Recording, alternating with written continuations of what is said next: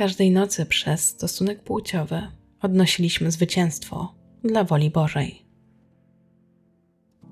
Dzień dobry, dobry wieczór, w zależności od tego, kiedy się słyszymy.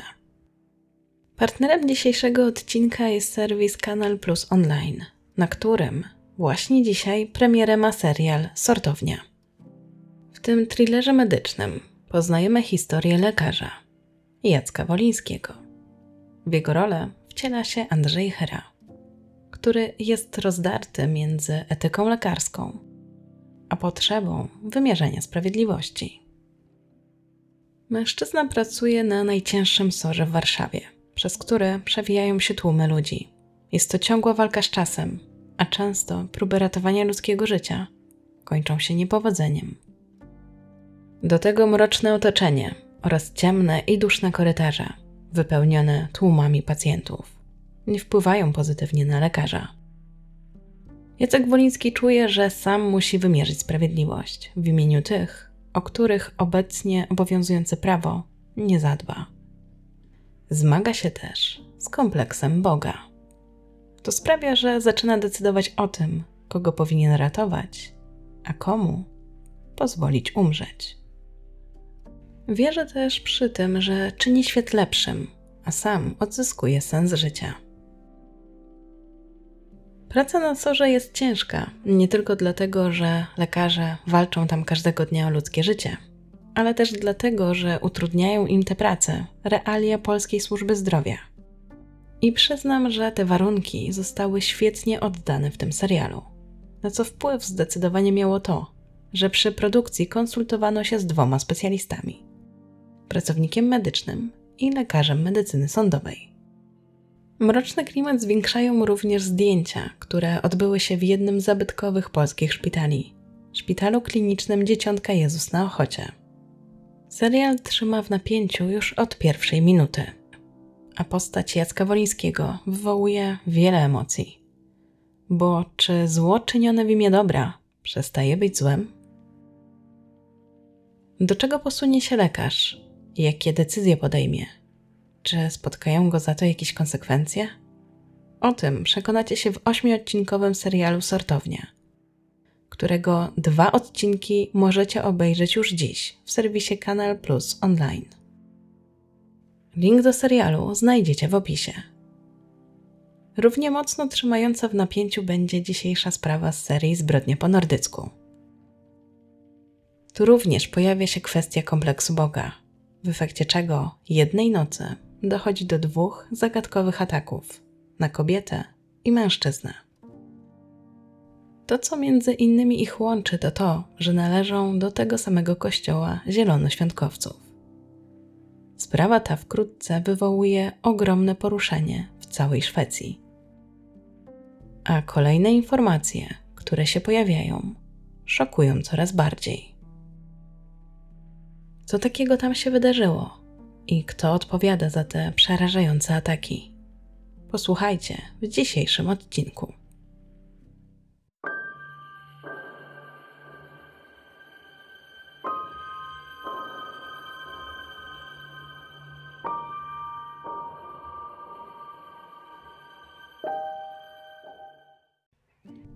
Nad ranem 10 stycznia 2004 roku padł strzał. Trzydziestoletni Daniel Linde został postrzelony w głowę. Chwilę później w klatkę piersiową. Był w stanie ciężkim, ale żył. O 4.40 resztką sił zadzwonił na pogotowie i poinformował dyspozytora, że został postrzelony i obficie krwawi. Mówił niewyraźnie, ale dyspozytor go zrozumiał i jak najszybciej pod wskazany adres wysłał karetkę. W tym czasie Daniel zdążył jeszcze napisać SMS-a. Wysłał go do sąsiada z prośbą, aby ten jak najszybciej się u niego zjawił. Mężczyzna po chwili był już u niego. Wkrótce na miejscu zeroiło się od policji. Pojawiła się także karetka. Sąsiad, który cały czas czuwał przy Danielu, wraz z nim pojechał do szpitala. Człowiek ten nazywał się Helge Fosmo i nie wiedział, że za chwilę zmierzy się ze swoją osobistą tragedią. Mężczyzna, który pojechał z Danielem do szpitala, był pastorem w miejscowym kościele zielonoświątkowym. Miał też żonę Aleksandrę, która w tym czasie została w domu. Jednak jak się dwie godziny później okazało, kobieta również padła ofiarą ataku. Nie przeżyła go. Kto mógł dokonać tak potwornej zbrodni w spokojnym Knutby? Szwecja to państwo w Europie Północnej. Zaliczana jest zarówno do państw skandynawskich, jak i krajów nordyckich. Obecnie z ponad 10 milionami mieszkańców jest najludniejszym krajem skandynawskim. Ogólnie kraje nordyckie słyną z tego, że ten wskaźnik zabójstw jest raczej niski. I faktycznie w przypadku Szwecji w 2018 roku wynosił on 1,1 na 100 tysięcy osób, gdzie łącznie w tamtym roku popełniono 108 zabójstw. I też to sprawia, że gdy już dochodzi do morderstwa, takiego jak w Knutby, to zainteresowanie nim jest tak wielkie, że niemal wie o nim każdy mieszkaniec tego kraju. Dodając do tego zaskakujące informacje, które w tej sprawie będą się pojawiały, to w efekcie jest to sprawa, która jest jedną z najbardziej szokujących w Szwecji.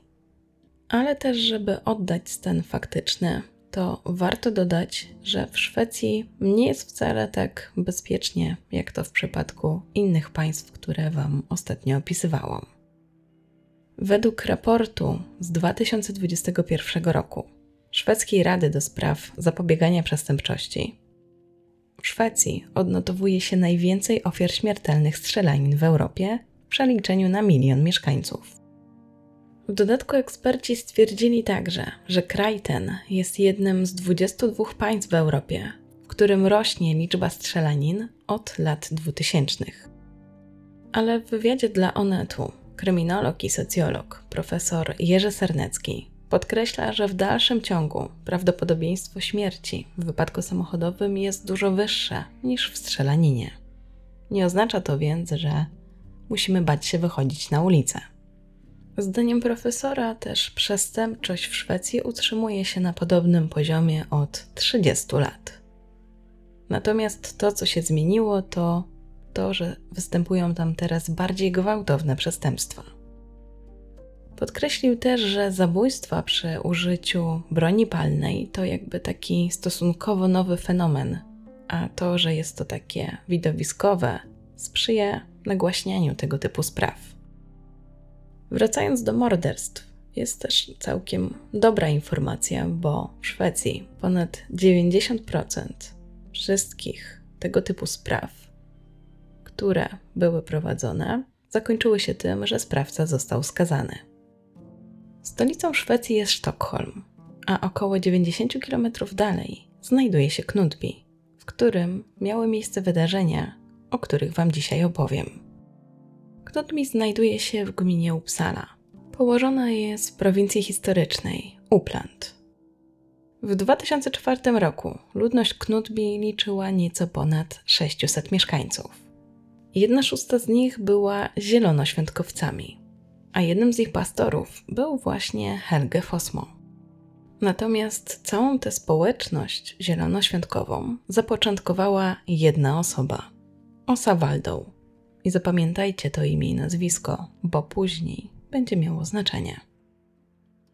Wróćmy do wydarzeń z 2004 roku, ze stycznia, kiedy to na numer alarmowy zadzwonił mężczyzna, który stwierdził, że go postrzelono. Gdy policjanci dotarli pod wskazany adres i weszli do środka budynku, zobaczyli mężczyznę na noszach, który próbował coś mówić. Niestety nie mówił zbyt wyraźnie ze względu na swoje obrażenia ale dał radę powiedzieć, że zrobił to chyba mężczyzna o takiej sporej sylwetce. Analizując po kolei wszystkie pomieszczenia budynku, śledczy zauważyli, że drzwi na patio były otwarte, a to oznaczało, że ktoś prawdopodobnie wszedł od tyłu. Na miejsce sprowadzono także psa zrobiącego i policjantów z grupy do zadań specjalnych. Po chwili ogłosili, że mają pierwszy trop. Ich dowódca wydał im polecenie, aby szli właśnie po tych śladach, które zauważyli, które prowadziły od domu. W ten sposób dotarli do miejsca, gdzie znaleźli ślady opon auta. Ponieważ było jeszcze ciemno, to zabezpieczono to miejsce i zdecydowano, że zostanie przebadane dopiero rano, jak będzie jasno. Przed budynkiem, w którym doszło do ataku, stał policjant. W pewnym momencie podszedł do niego mężczyzna, który powiedział, żeby powiedział żonie pastora, że ten pojechał do szpitala. Funkcjonariusz popatrzył na niego ze zdziwieniem, bo nie za bardzo wiedział, kto tu jest pastorem i gdzie jest jego żona. Więc dopytał, jak się nazywa ten człowiek i gdzie mieszka. Wtedy też mężczyzna powiedział, że jest to Helge Fosmo i jest sąsiadem postrzelonego mężczyzny. Mieszka tuż obok. Było to jakieś 100 metrów. Dodał też, że pastor pojechał z Danielem do szpitala, aby go wesprzeć w tych trudnych chwilach, a jego żona o niczym nie wie, bo spała. Więc gdy pastor wsiadał do karetki, to poprosił go właśnie, żeby przekazał jego żonie, by ta się nie martwiła. Zanim jednak policjant zdążył pójść do domu Helgego, to nagle z domu, do którego miał się udać, wybiegła kobieta, która krzyczała i machała rękami. Krzyczała, że wszędzie jest krew, że Aleksandra jest nieprzytomna i chyba nie żyje. Wtedy policjant jak najszybciej tam pobiegł. Szedł bocznymi drzwiami, ale niczego nie dostrzegł. Wkrótce pojawili się inni policjanci i zaczęli przeszukiwać cały dom. Najpierw przeszukali parter, potem górę. Wszystkie drzwi były pozamykane, oprócz jednych. W pewnym momencie dwóch funkcjonariuszy podeszło do tych otwartych drzwi i zajrzeli do środka. A tam zobaczyli, że ktoś leży na łóżku. Wokół jest pełno krwi. Podeszli bliżej i wtedy potwierdzili, że jest to kobieta i wszystko wskazuje na to, że nie żyje. Chwilę później potwierdził to lekarz a policjanci ustalili, że ofiarą była Aleksandra Fosmo, żona pastora. Sytuacja robiła się naprawdę poważna. Były dwie ofiary i napastnik na wolności. Policja sprowadziła dodatkowych funkcjonariuszy, aby pilnie zajęli się sprawą. To, co jednak najbardziej w tamtym momencie zaciekawiło śledczych, to to, że gdy ta niewielka społeczność dowiedziała się o ataku na ich bliskich w zasadzie, to nie wydawali się oni zbytnio zrozpaczeni. Byli może nieco zszokowani, ale mieli takie poczucie, że przecież Aleksandra odeszła do domu Boga, tam jej będzie teraz lepiej, więc tak naprawdę trzeba się cieszyć, być wdzięcznym, zwłaszcza, że Daniel został oszczędzony. Wyglądało to tak, jakby ta wiadomość po nich spłynęła. Jakby to była taka informacja, że ktoś kupił mleko w sklepie. Oczywiście nie było to jakoś bardzo niepokojące, ale na pewno zostało zapamiętane. Zwłaszcza, że zazwyczaj w takich sprawach, w miastach, gdzie właściwie wcześniej nie dochodziło do tak potwornej zbrodni, raczej mieszkańcy by się obawiali o swoje bezpieczeństwo, byliby przerażeni i naciskali na policję, aby ta jak najszybciej złapała sprawcę. Tutaj tak nie było. Wkrótce rozpoczęło się śledztwo. Wiadomo było, że wieczorem odbywało się tam przyjęcie. Ale ta informacja na ten moment za wiele nie dawała. Nie było w tym nic nadzwyczajnego, nikt też nie wspomniał o jakiejś sytuacji, która zwróciłaby czyjąś uwagę więc ta informacja na razie nie miała znaczenia. Analizowano, czy motywem mogła być zazdrość. Ustalono, że mężczyzna, który został postrzelony jako pierwszy, był właścicielem firmy komputerowej, a kobieta, która później została po nim zamordowana, była jego pracownicą. Czy te dwójkę coś łączyło? Czy komuś podpadli? Na ten moment nie było żadnych informacji, które by to potwierdzały. Ponieważ sprawa była bardzo głośna, śledczy brali pod uwagę, że sprawca będzie chciał uciec ze Szwecji. Dlatego też monitorowano wszystkie promy. Wszędzie też podawano dalej informacje, że szukany jest podejrzany, który zaatakował dwie osoby. tylko że nie do końca było wiadomo, kim jest ten podejrzany. Jedynie, że mężczyzna i była też hipoteza, że mógł mieć maskę, więc nie za bardzo było wiadomo, jak wygląda. Ponownie analizowano miejsce zbrodni. Psy, które brały udział w poszukiwaniach, wytropiły kolejne ślady. Były to ślady butów, które znaleziono od domu i prowadziły do pobliskiej drogi. I tu pojawiło się pewne zaskoczenie, bo te ślady były całkiem małe. Wskazywały na ślady butów, które mogłyby należeć albo do niewielkiej kobiety, albo nawet dziecka. Czy to były ślady kogoś innego? W końcu szukali mężczyzny. Ponieważ zamordowana kobieta była żoną pastora, to właśnie jego śledczy postanowili przesłuchać jako pierwszego. Z tym, że mężczyzna, który był w tym czasie w szpitalu, cały czas nie wiedział, że jego żona nie żyje.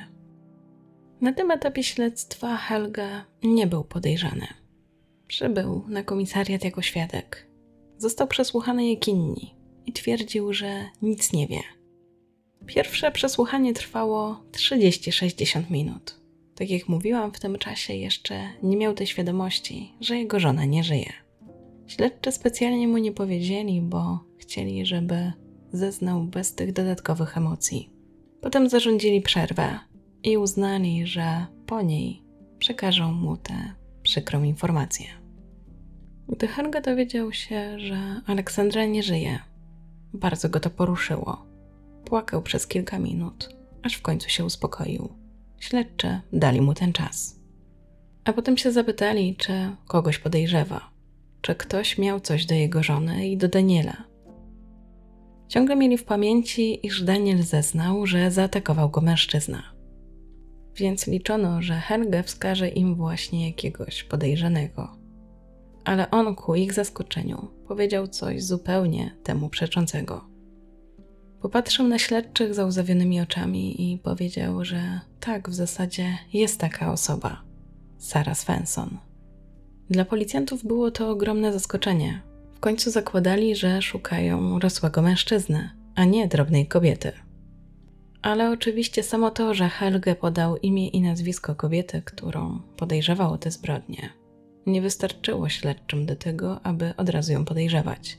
Chcieli wiedzieć, co takiego zrobiła, że właśnie o niej pastor pomyślał. To, co powiedział, zaszokowało ich jeszcze bardziej, bo mężczyzna stwierdził, że kobieta rok wcześniej zaatakowała jego żonę, uderzając ją młotkiem w głowę. Dlaczego nigdzie tego nie odnotowano? Dlaczego nikt o tym wcześniej nie powiedział? To teraz chcieli ustalić. Helge wytłumaczył, że Sara pracowała u nich jako niania, opiekunka do dzieci.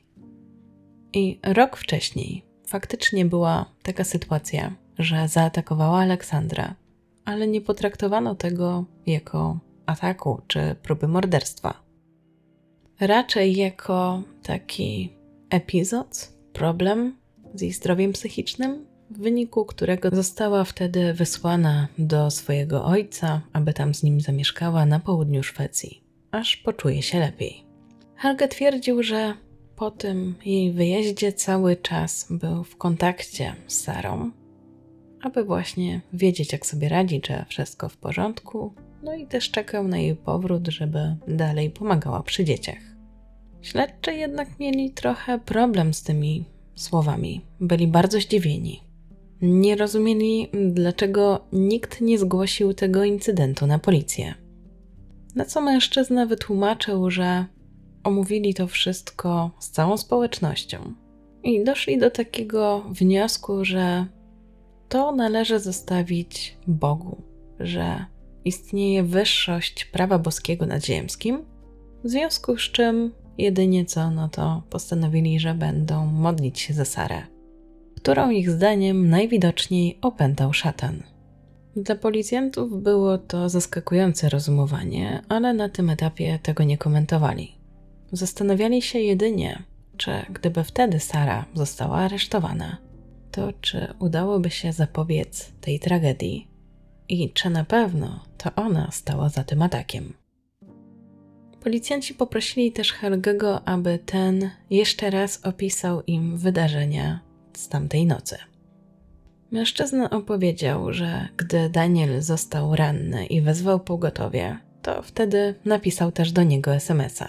I co dosyć interesujące, mężczyzna obudził dźwięk przechodzącej wiadomości, a widząc czego dotyczyła, natychmiast poszedł do sąsiada.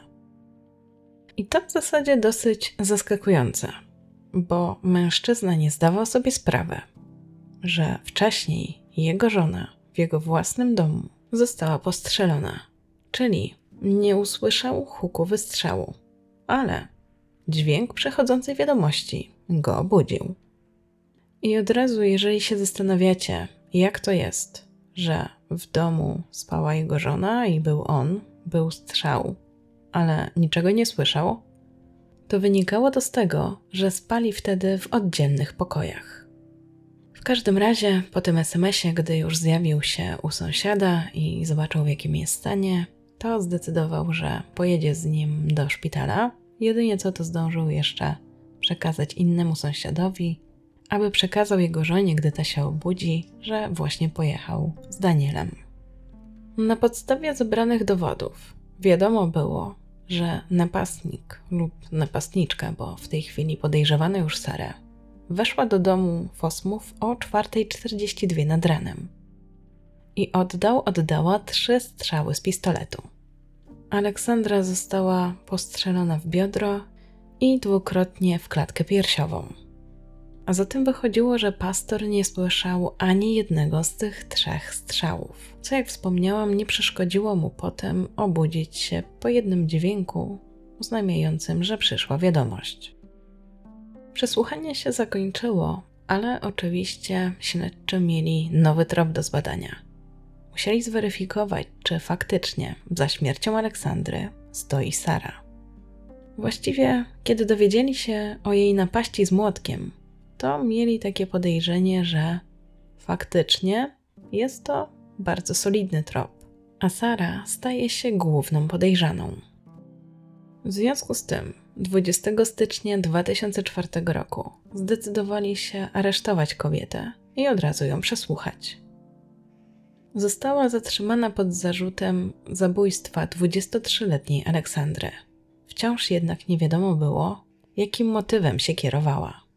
Przesłuchanie Sary przebiegło bardzo sprawnie. Nie potrzeba było wiele czasu, aby kobieta przyznała się do zbrodni. Co więcej, wyjawiła takie szczegóły, które faktycznie mógł znać tylko sprawca. Powiedziała, co zrobiła z butami. Wywaliła do śmietnika. Faktycznie sprawdzono, znaleziono je. Potem powiedziała, że broń wrzuciła do wody. I faktycznie w miejscu, w którym wskazała, śledczy znaleźli broń. Opisała też, jak zrobiła tłumik i gdzie go zostawiła. Wszystko się zgadzało. Okazało się też, że przez pewien czas ćwiczyła strzelanie. Kobieta twierdziła, że zaparkowała w lesie pod Knutby i poszła do domu Helge i Aleksandry. Po wszystkim miała wrócić tą samą drogą, którą przyszła. Twierdziła, że działała sama i nikt jej nie pomagał.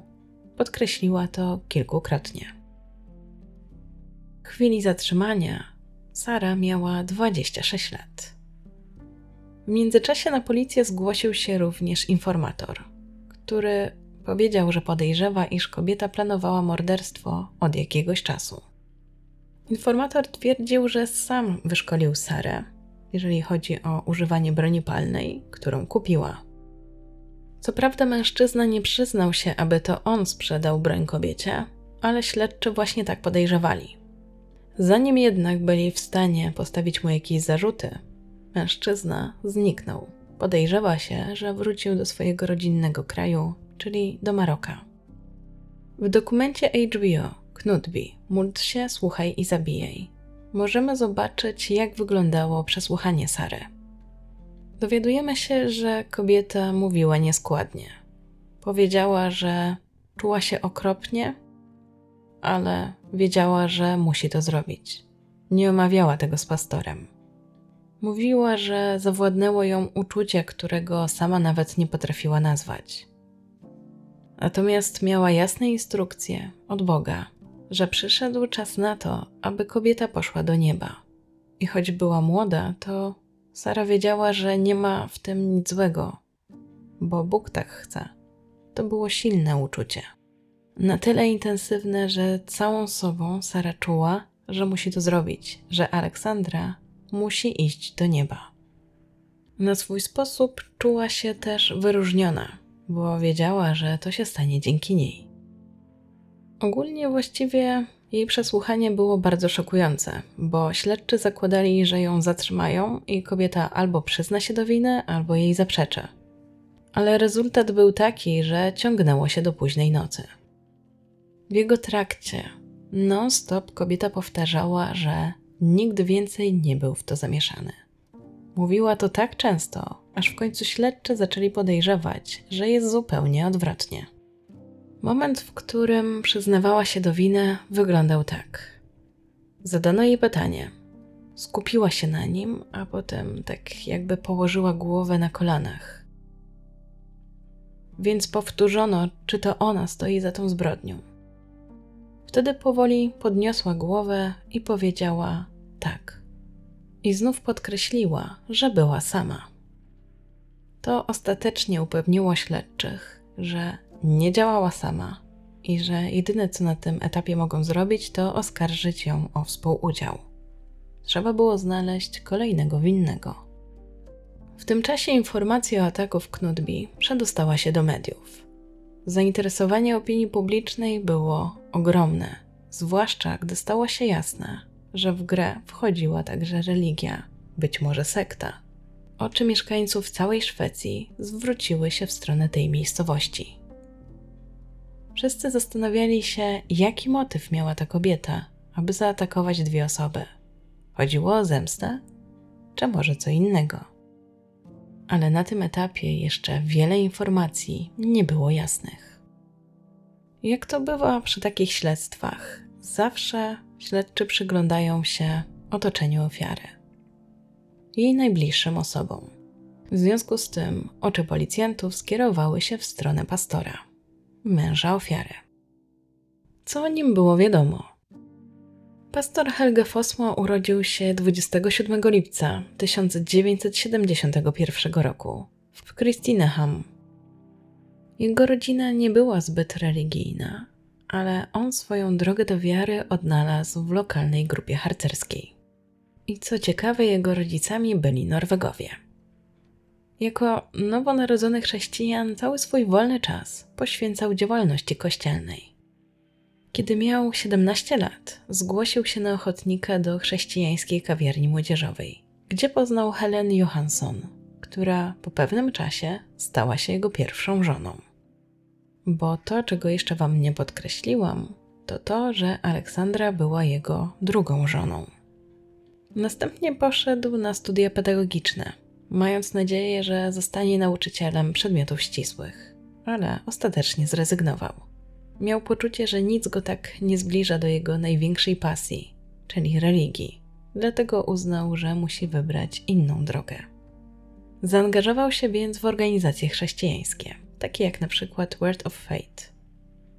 W połowie lat 90. był zatrudniony jako duszpasterz młodzieży w kościele, do którego należała Helen czyli zielonoświątkowym kościele w Christineham. O młodym i zdolnym mężczyźnie szybko zrobiło się głośno. Wkrótce chrześcijańska gazeta napisała, że mężczyzna ma zdolność mówienia językami. Jego żarliwość przyciągała uwagę wszystkich w zborze i poza nim. To właśnie dzięki swoim znajomościom w kościele poznał Osa Waldą, pełną pasji członkinię kościoła zielonoświątkowego w Knutby. W 1997 roku Helge, Helen i dwójka ich małych dzieci przeprowadzili się do małego miasteczka, gdzie mężczyzna miał służyć jako pastor. Był kochającym zabawę, energicznym ewangelistą, z wielkim poczuciem humoru, co zdecydowanie sprawiło, że zadomowił się tam bez większych problemów.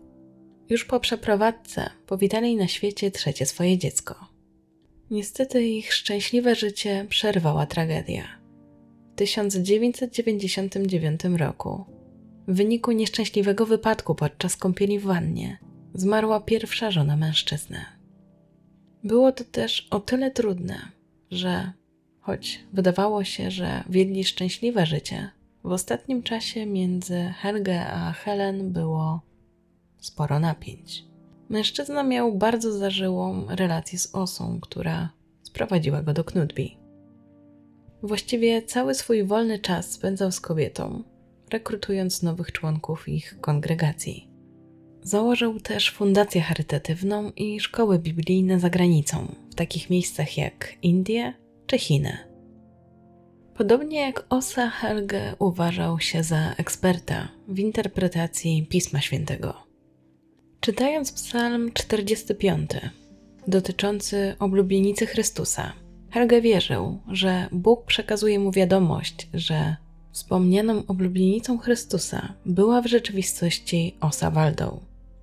Helge więc przysiągł, że zrobi wszystko, co w jego mocy, aby ją chronić, do czasu, gdy będą zjednoczeni.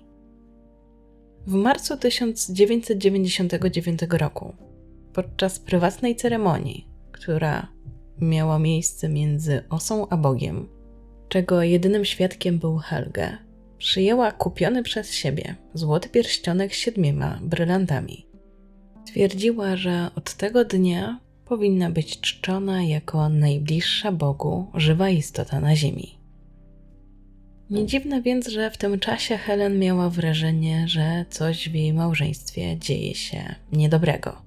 Błagała wręcz męża, aby ten spędzał więcej czasu w domu z rodziną. Ale im bardziej go o to prosiła, tym bardziej mężczyzna z tego domu znikał. Nie podejmowali żadnych rozmów, nie szukali kompromisów. Helge po prostu był nieobecny. A potem doszło do tego nieszczęśliwego wypadku, kiedy to Helen uderzyła w kran, który znajdował się przy wannie, co doprowadziło do jej śmierci. Oczywiście wiadomość ta wstrząsnęła mężczyzną. Opłakiwał śmierć żony i próbował zmierzyć z tym, że stał się samodzielnym ojcem trojga dzieci. Co było dla niego o tyle trudne, że w tamtym momencie praca bardzo go absorbowała. Na szczęście miał wsparcie wspólnoty kościelnej i mógł liczyć na kobiety z parafii, które chętnie pomagały mu w opiece nad dziećmi. Minęło kilka miesięcy i wydawało się, że pastor powoli odżywa. Poznał też kobietę, z którą planował się związać. Twierdził, że znalazł nową miłość. Nie tracąc więcej czasu, postanowił jej się oświadczyć i w ten sposób w listopadzie 2000 roku wziął ślub z Aleksandrą. I to, co może zaskakujące, a może i nie, Aleksandra była najmłodszą siostrą Osy.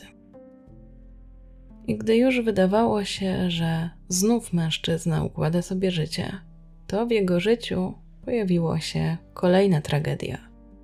Mniej więcej rok po ich ślubie zachorował na tajemniczą chorobę. Twierdził, że opętał go zły duch. W efekcie powinien leżeć sporo w łóżku i mieć zapewnioną całodobową opiekę. Między innymi z tego powodu wkrótce w ich domu pojawiła się Sara. Więcej o jej relacji z Helge powiem Wam później. Teraz wróćmy do śledztwa. Zatrzymaliśmy się na tym, że policja zaczęła podejrzewać pastora, który był mężem Aleksandry, o to, że był podżegaczem do tej zbrodni. Jego alibi było słabe. Kobieta leżała w innym pokoju, on spał w pokoju dzieci. Mówił oczywiście, że spał i że nie słyszał strzałów. To było dosyć zaskakujące bo zmierzono, że hałas, który spowodował wystrzał, był na poziomie 100 decybeli, a między pokojami było 10 metrów. Jak to możliwe, że trzech takich strzałów nie usłyszał, a dźwięk wiadomości wybudził go od razu? Zwłaszcza, że na tyle szybko się wybudził, że od razu wstał i pobiegł do sąsiada, więc nie potrzebował jakoś wiele czasu, żeby się wybudzić. To też było zastanawiające. Śledczy otrzymali także możliwość podsłuchiwania rozmów mężczyzny i w tym czasie usłyszeli bardzo zaskakujące rozmowy. Wynikało z nich, że pastor w rozmowach ze swoimi wiernymi przypomina, że to Sara jest winna, że to, że inni zaczynają podejrzewać kogoś innego, to to jest właśnie mowa diabła. I żeby pamiętali, żeby podkreślać, że winna jest właśnie Sara. W tych rozmowach dodaje także, że kobieta działała sama i żeby też o tym pamiętali. To, co teraz mogą zrobić, to oczywiście wszyscy powinni się modlić, żeby pokonać ducha, który chce go obciążyć. Do tego dodaję jeszcze, żeby pamiętali, że żaden trop nie może prowadzić do niego, że muszą się modlić i działać siłą, żeby to się szybko skończyło, i że to diabeł chce sprawić, aby to on został uznany za winnego.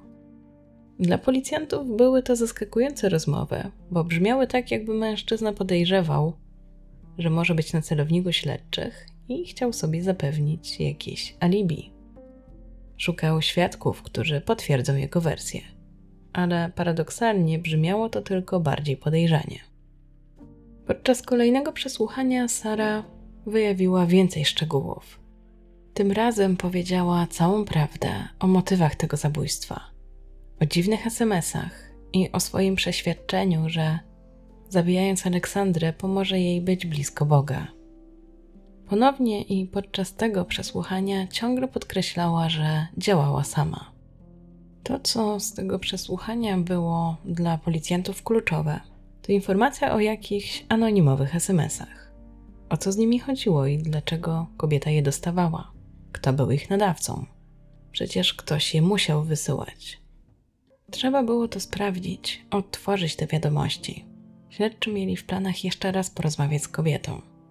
W tym czasie ich uwagę zwróciło to, że Helge zadzwonił do ubezpieczalni, w której ubezpieczenie miała jego żona i powiedział, że chciałby zapytać o odszkodowanie. To tylko ich upewniło, że czas zatrzymać pastora. Nie wiedzieli jeszcze wtedy, że cała ta historia z postacią Helge na czele jest o wiele bardziej skomplikowana niż mogłoby się wydawać. Czas więc, żebym rzuciła Wam więcej światła na całą tę historię, na tę wspólnotę, otoczenie, w jakim miała ona miejsce i przedstawiła ją tak, jak wyglądała naprawdę. Zacznijmy od tego, kim są zielonoświątkowcy i jak ich kościół wyglądał w Knudby. Ruch zielonoświątkowy, zwany też pentekostalizmem, to nurt chrześcijaństwa, który zakorzeniony jest w ewangelikalnym protestantyzmie. Charakteryzuje się naciskiem na znaczenie darów Ducha Świętego, a zwłaszcza prorokowania, uzdrawiania chorych i mówienie językami, czyli wypowiadania się w takim religijnym uniesieniu niezrozumiałymi dźwiękami. Nie chodzi tutaj o znajomość języków obcych. W Polsce wyznawcy tej religii nazywani są zielonoświątkowcami z uwagi na to, że najważniejsze dla nich wydarzenie to zesłanie Ducha Świętego, które jest także określane jako Zielone Święta. W trakcie ich nabożeństw występują żarliwe modlitwy, głośne śpiewy, muzyka, a czasem nawet spontaniczny taniec. Wierni wierzą, że to właśnie Duch Święty prowadzi ich nabożeństwo, a oni nie są ograniczeni żadnymi schematami. Jeśli chodzi o Knudby, to cała społeczność zielonoświątkowa, która powstawała na przestrzeni lat, a do której należał zarówno Helge, jak i później Sara. Jak już wspominałam, została zapoczątkowana przez jedną osobę Osę. Osa przeniosła się do Knudby około 1990 roku. Miała wtedy 25 lat i właśnie została zwolniona z pracy. Pracowała jako pastorka dzieci w zielonoświątkowym kościele w Uppsali. Stało się to dlatego, że się rozwiodła. A to, co jest ważne, to to, że wiara zielonoświątkowa nie dopuszcza rozwodów wśród pastorów. I tak, ta informacja jest bardzo ważna z punktu widzenia późniejszych wydarzeń. W każdym razie w Knutby Osa poznała rodzinę Waldo i później u nich zamieszkała. A cztery lata później poślubiła zaledwie dziewiętnastoletniego wówczas Patryka, syna państwa Waldu.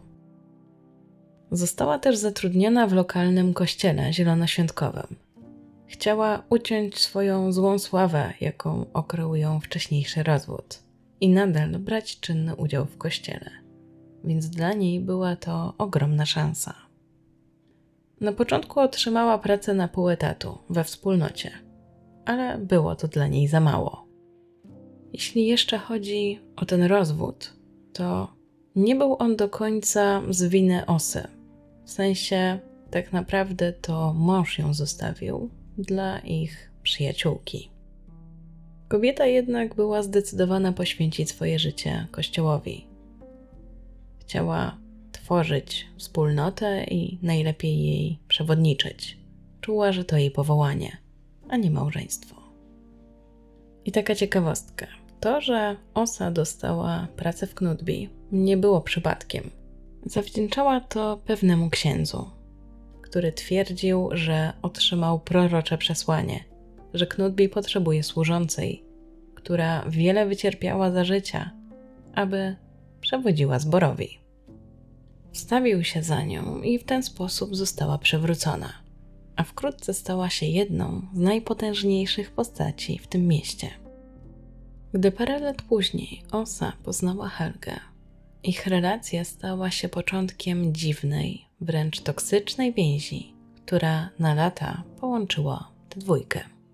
Jak już Wam opowiadałam później, to właśnie on przyczynił się do tego, że Osa stała się w 1999 roku oblubienicą Jezusa. I jakoś ta dwójka miała taki wpływ na resztę społeczności, że udało im się ich przekonać, że kobieta ma szczególną więź z Jezusem Chrystusem i umie się z nim komunikować. A nawet, że jest pewnego rodzaju pośrednikiem komunikacji Jezusa z innymi. Zazwyczaj oblubienica jest interpretowana jako cały Kościół albo lud Boży. Jednak Osa wraz z Helge doszli do wniosku, że może mieć także postać człowieczą i że to właśnie ona jest tą, która poślubi Jezusa. W marcu tego samego roku doszło do jej ceremonii zaręczyn z Jezusem. Wtedy też kobieta przyjęła nowe imię Tirsa i na tę okazję kupiła sobie wspomniany wcześniej pierścionek. Osa też twierdziła, że pod wpływem objawienia pisała od Jezusa do siebie listy, w których nie tylko twierdził, że ją poślubi, ale też pojawiał się kontekst erotyczny, w które nie będę się zagłębiać, bo to dosyć kontrowersyjny i niesmaczny wątek. Po całej tej uroczystości niektórzy członkowie kościoła zaczęli nazywać Osę także królową Tirsą. Z kolei, gdy kobieta pisała do nich SMSy, to podpisywała swoje wiadomości literką T. I choć postać Osy pojawiała się w tej historii w zasadzie od początku, to tak naprawdę dopiero w 2019 roku byliśmy w stanie poznać prawdę albo częściową prawdę, w związku z tym, że Helge postanowił powiedzieć swoją historię. I to właśnie wtedy zeznał w sądzie, że pośrednicząc w jej kontaktach z Jezusem, musiał na jej polecenie zaspokajać ją seksualnie ręką. Potem pastor opowiadał też, że kiedy widywał się z osą, kazała mu się bawić swoimi stopami i włosami, a ostatecznie dochodziło do stosunku, bo atmosfera robiła się zbyt napięta i intymna. Kobieta jednak nie widziała w tym nic złego. Mówiła, że Helga jest jej kanałem do upustu miłości. A przecież musi się zaspokajać, zanim dojdzie do jej ślubu z Jezusem. Nasuwa się więc pytanie, jakim sposobem Osa skłoniła część społeczności Knudby, by wierzyła w jej niesamowite przeznaczenie i traktowała ją niemal jak królową? Ano tak, że cała, licząca około 100 osób społeczność zielonoświątkowców to była w gruncie rzeczy sprytnie dowodzona przez Osę sekta, w której manipulowała uczestnikami zboru i pod przykrywką wiary tworzyła wokół siebie grupę ślepo oddanych jej osób. także Helge miał być jej ślepo oddany. Ale tych dwoje łączyło coś więcej. To on pomagał jej utrzymywać zbudowany mit o jej wielkości, a ona pomagała mu czerpać korzyści z wysokich funkcji w zgromadzeniu. W tym czasie sekta rozwijała się w najlepsze. Przeszkodą w pewnym momencie stała się Helen, ówczesna żona pastora, której nie podobała się ta zażyłość męża z przewódczynią wspólnoty. Wkrótce jednak przestała być problemem, bo doszło do tego nieszczęśliwego wypadku. A potem, jak już Wam opowiadałam, Helge poślubił Aleksandrę. I właśnie taki stan rzeczy po przeprowadzce do Knutby została Sara Svensson. Teraz pokrótce przedstawię jej historię. Sara urodziła się 6 kwietnia 1977 roku w Agryt. W szkole średniej kształciła się w kierunku pielęgniarskim, a po ukończeniu szkoły spędziła rok pracując z osobami niepełnosprawnymi. Młoda kobieta była jednak głęboko wierząca. Dlatego następnym jej krokiem było ukończenie szkoły biblijnej, po której postanowiła odbyć staż w miasteczku Knutby. Planowała przeprowadzić się tutaj na około miesiąc, jednak podczas stażu poczuła tak silną przynależność do tego niewielkiego miasteczka, że ostatecznie zdecydowała się tam zostać na stałe. Opisywała to wręcz jako taki silny impuls od Boga, który skłonił ją do tej decyzji. Doznała tego uczucia jesienią 1998 roku, kiedy to szkoliła się w zborze zielonoświątkowców w Knutby. Życie prywatne nie układało jej się jednak tak, jak sobie mogła tego zażyczyć. Jako 23-latka poślubiła Jonatana, zasugerowanego jej przez Osę. Ślub wzięli w sierpniu 2000 roku, jednak już niecały rok później, w czerwcu 2001 roku, Sara znalazła pracę jako niania dzieci pastora Helge Fosmo. Nie była też szczęśliwa w swoim małżeństwie, więc bez wahania przeprowadziła się do domu pracodawców, aby być bardziej dyspozycyjną i móc zajmować się dziećmi. Sama dosyć szybko stała się poważanym członkiem zboru.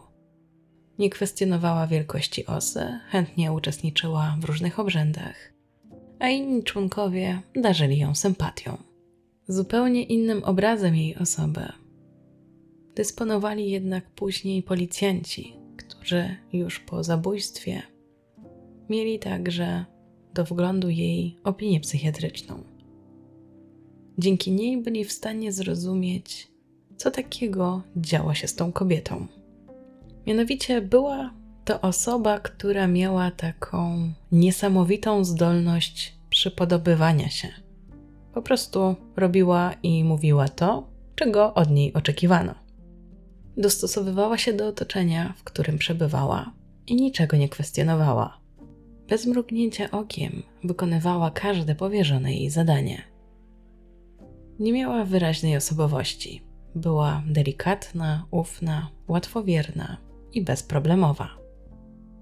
Kiedy więc po przyjęciu pracy jako opiekunka dzieci pastora zamieszkała z nimi jego żoną, nie miała oporów, by w czasie choroby Helge zamieszkać z nim w jego sypialni.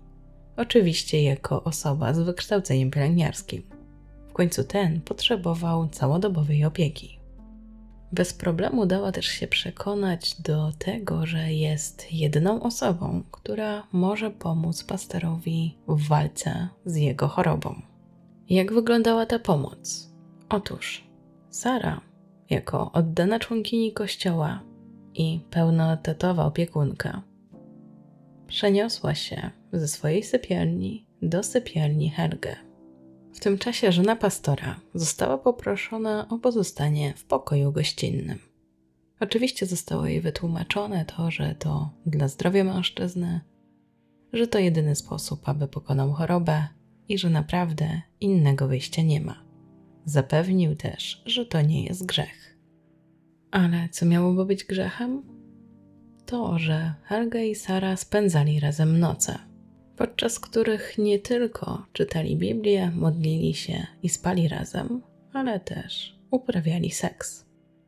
Relacja ta na tyle zawładnęła Sarą, że ta w końcu zdecydowała się na rozwód ze swoim mężem. Zwłaszcza, że pastor, czyli ktoś, kto był dla niej autorytetem, cały czas ją zapewniał, że to wszystko będzie jej wybaczone, że to jest dla wyższego dobra, że Bóg tak chce. I że to, co ich łączy, to to nie jest grzech, tylko taka niebiańska miłość. Później tak to opisywała. Każdej nocy przez stosunek płciowy odnosiliśmy zwycięstwo dla woli Bożej. Jednak, żeby jakoś usprawiedliwić obecność swojej kochanki w domu rodzinnym, Helge oficjalnie mówił, że Sarę zatrudnia jako opiekunkę z zamieszkaniem. Oczywiście też zajmowała się jego dziećmi, ale przede wszystkim wieczorem zajmowała się nim. Była całkowicie oczarowana przez charyzmatycznego pastora. A w pewnym momencie nawet przekonana, że być może będzie kolejną panią Fosmo. Tylko, że jak pamiętacie, dla zielonoświątkowców rozwód jest czymś niewłaściwym. I oczywiście w tym wypadku nie było opcji, aby Helge rozwiódł się z Aleksandrą.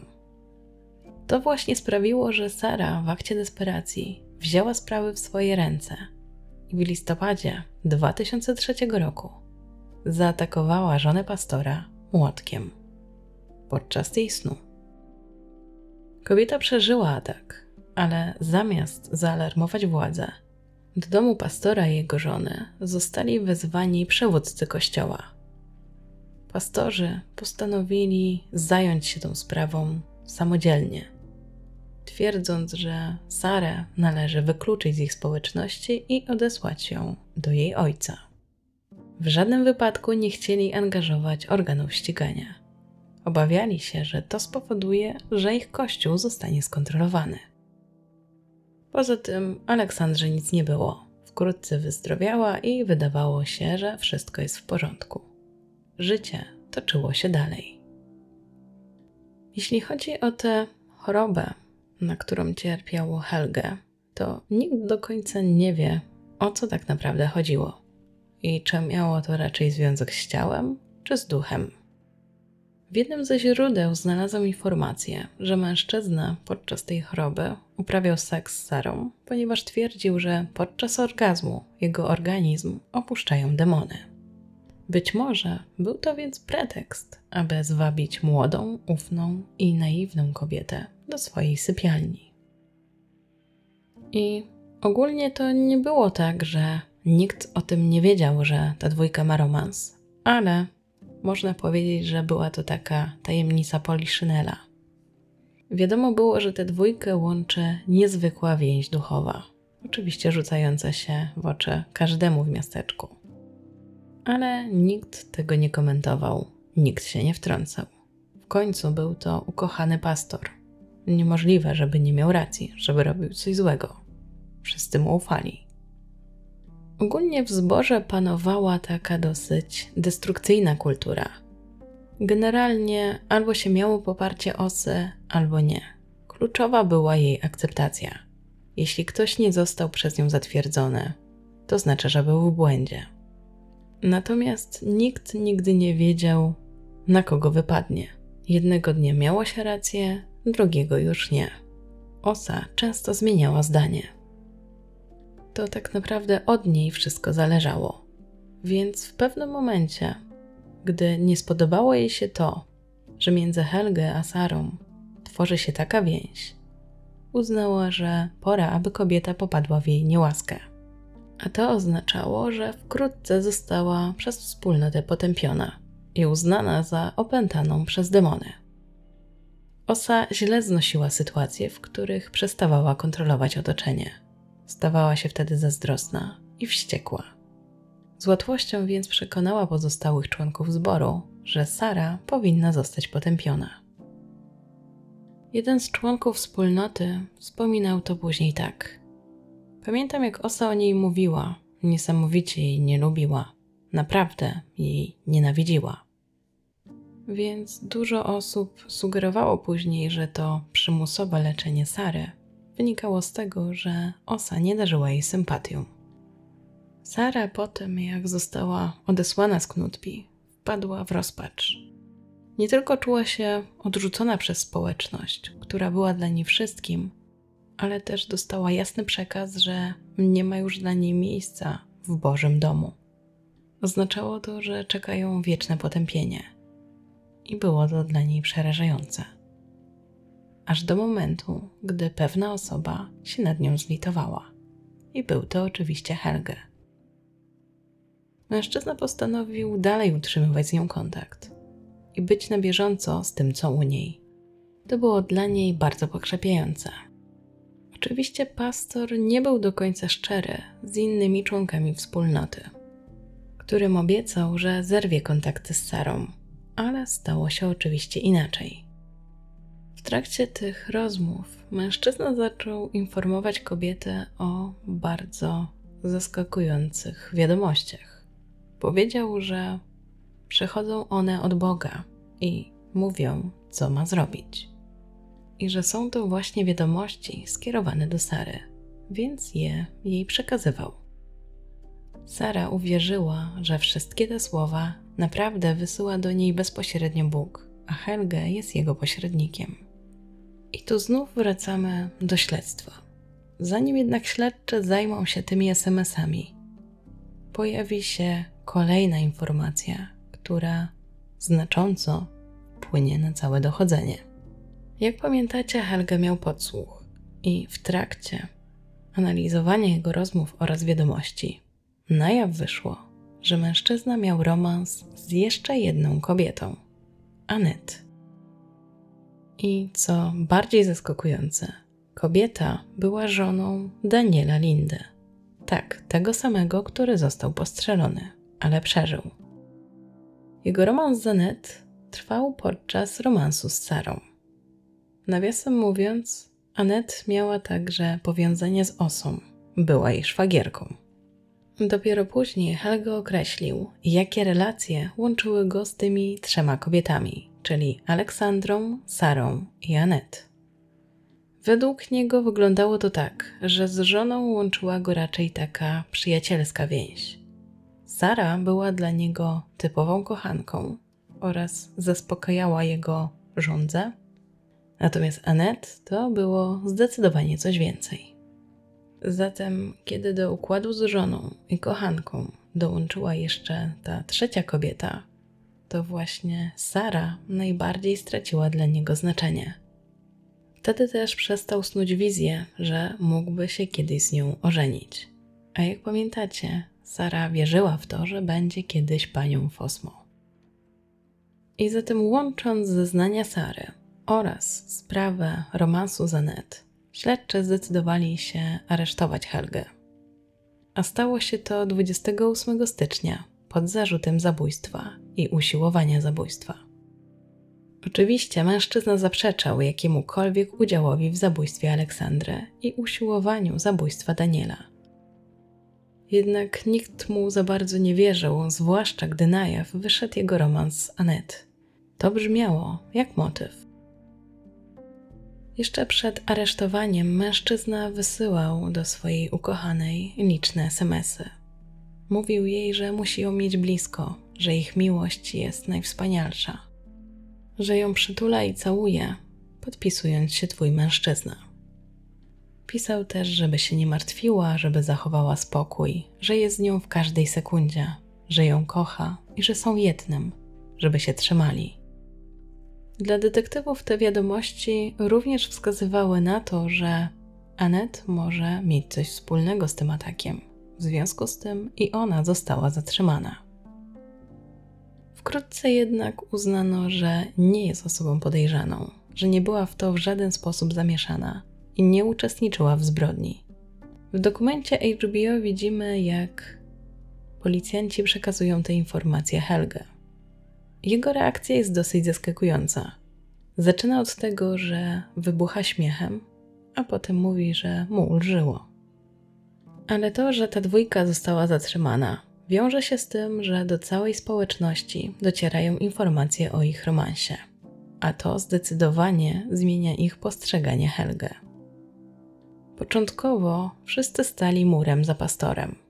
Odprawiano nawet msze w intencji policjantów, aby przestali błądzić i skupili się na Sarze, bo to ją opętał szatan i to ona jest wszystkiemu winna. Nie mieściło im się w głowie, że ich ukochany pastor mógłby w jakikolwiek sposób być w to zamieszany. Sprawy jednak zupełnie się odwróciły, gdy romans Helge i Janet wyszedł na jaw.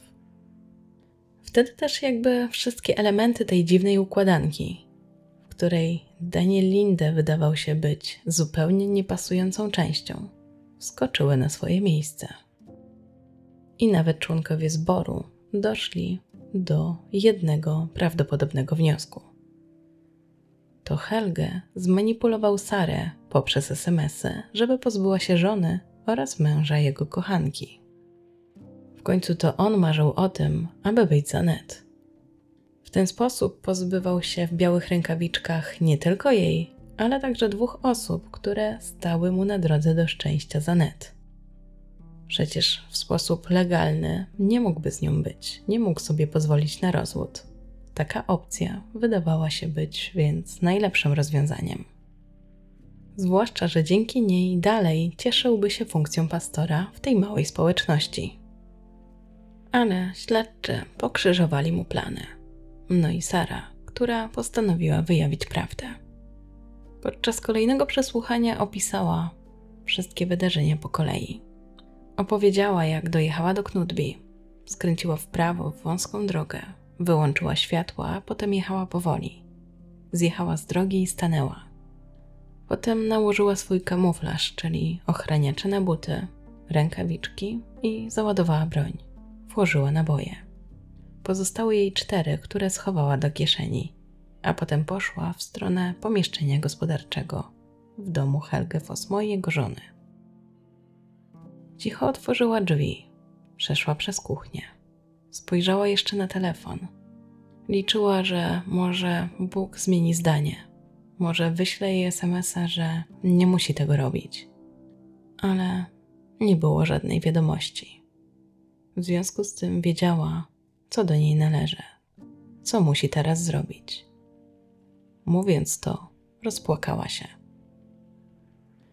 Tak, Sara naprawdę wierzyła, że kontaktuje się z nią Bóg. I mimo, że była wtedy na tak zwanym wygnaniu, to wróciła do Knudbi, żeby wypełnić wolę Boga. Pojawiła się w tym miasteczku w śnieżną noc z 9 na 10 stycznia 2004 roku. Pod osłoną nocy udała się do dwóch domów. Do tego, w którym mieszkał Daniel i do tego, w którym mieszkała Aleksandra. Daniela zaatakowała od razu, gdy ten otworzył drzwi. Nawet nie zdążył jej się przyjrzeć. W ułamku sekundy padł strzał w jego stronę. Kobieta nie miała doświadczenia w zabijaniu. Myślała, że oddając te trzy strzały, wykonała swoją misję. Ale potem, jak się okazało, tak się nie stało, bo Daniel przeżył i ciężko ranny wezwał pogotowie. Z kolei do domu Fosmów, jak mówiłam, weszła o 4.42 nad ranem i oddała trzy strzały w stronę Aleksandry. Tym razem wypełniła swoją misję. Dla śledczych było jasne, że Sara została poddana praniu mózgu. I dla niej bycie wyrzutkiem religijnym było najgorszą możliwą karą. SMS-y sprawiły, że uwierzyła, że może wrócić do swojej społeczności, że Bóg jej wybaczy i że będzie mogła ponownie mu służyć, jego oblubienicy, osie, jeśli tylko wypełni jego wolę. Warto podkreślić, że w tym zborze nie obawiano się śmierci. Uważano to nawet za niezbędny krok, który trzeba wykonać, aby później osiągnąć żywot wieczny w Bożym raju. I myśl, że Sara tego nie doświadczy, bardzo ją przerażała. Dlatego też postanowiła wykonać polecenia, jakie otrzymywała od Boga, a przynajmniej myślała, że to On jest nadawcą. Naprawdę w to wierzyła. W ciągu dwóch miesięcy poprzedzających zbrodnie, Helga i Sara wymienili ponad 2000 wiadomości tekstowych.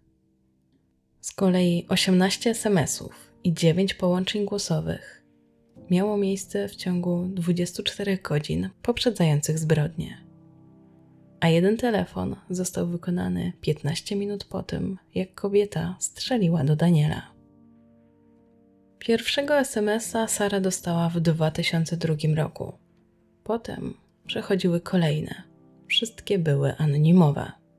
W wiadomościach nieznany nadawca przekonywał ją, że powinna pozbawić życia żonę pastora, Aleksandrę. Pisał, że została wybrana do zrealizowania boskiego planu i namawiał, żeby dopuściła się zabójstwa. Przekonywał, że w ten sposób pomoże kobiecie znaleźć się z powrotem blisko Boga i że tak naprawdę wyświadczy jej przysługę. Przez kolejne miesiące wiadomości przybrały na sile. Bywały dni, że kobieta dostawała ich nawet 40 dziennie. Wszystkie nakłaniały ją do tego samego. Powinna zabić. I choć poza wiadomościami pozornie nie działo się nic innego, to one tak naprawdę były znaczące i zaczęły w końcu przynosić pożądany przez ich nadawcę rezultat. Im więcej tych SMS-ów było, tym bardziej Sara była przekonana, że osoba, która je pisze, dysponuje jakimiś wielkimi mocami. Ostatecznie doszła do wniosku, że naprawdę te wszystkie wiadomości pisze do niej sam Bóg. Jako wierząca i religijna kobieta czuła się osaczona i przyparta do muru. Z jednej strony czuła i głęboko wierzyła w to, że należy robić to, czego oczekuje od nas Bóg. Z drugiej prosił ją o to, aby zabiła drugiego człowieka. To było dla niej naprawdę trudne. Indoktrynacja poprzez takie wiadomości tekstowe trwała kilkanaście miesięcy. Aż w końcu Sara nie wytrzymała presji i w listopadzie 2003 roku podjęła próbę dokonania zabójstwa. Tak, to właśnie tak naprawdę wyglądała ta sytuacja, gdy w 2003 roku Sara zaatakowała Aleksandrę młotkiem. Nie chodziło o to, jak na początku śledczy podejrzewali, że chciała być żoną Helge, ale po prostu kazał jej to zrobić Bóg. Na szczęście wtedy jedynie zraniła kobietę, ale jej życiu nic nie zagrażało. Oczywiście Helge był zaskoczony postępowaniem Sary. Wraz z żoną był przerażony tym, czego dopuściła się opiekunka ich dzieci. Natychmiast więc odesłał kobietę ze swojego domu rodzinnego do miasta, żeby odpoczęła i przemyślała, co zrobiła. Dla małżeństwa było też to oczywiste, że nie może już z nimi mieszkać i zajmować się dziećmi. Niezależnie od tego, czy wydawało jej się, że postępuje słusznie, czy nie. Mimo, że Sara wyjechała z Knutby, niepokojące wiadomości nie ustawały. Niedługo po tym ataku tajemniczy anonim znowu zaczął do niej pisać. Ale tym razem SMSy wysyłał do Helge, który ten przekazywał je do kobiety. Anonimowa dawca nakazywał jej przeprowadzić ponowny atak i tym razem dopełnić czynu. Jedna z takich wiadomości brzmiała: Wiesz, co masz zrobić.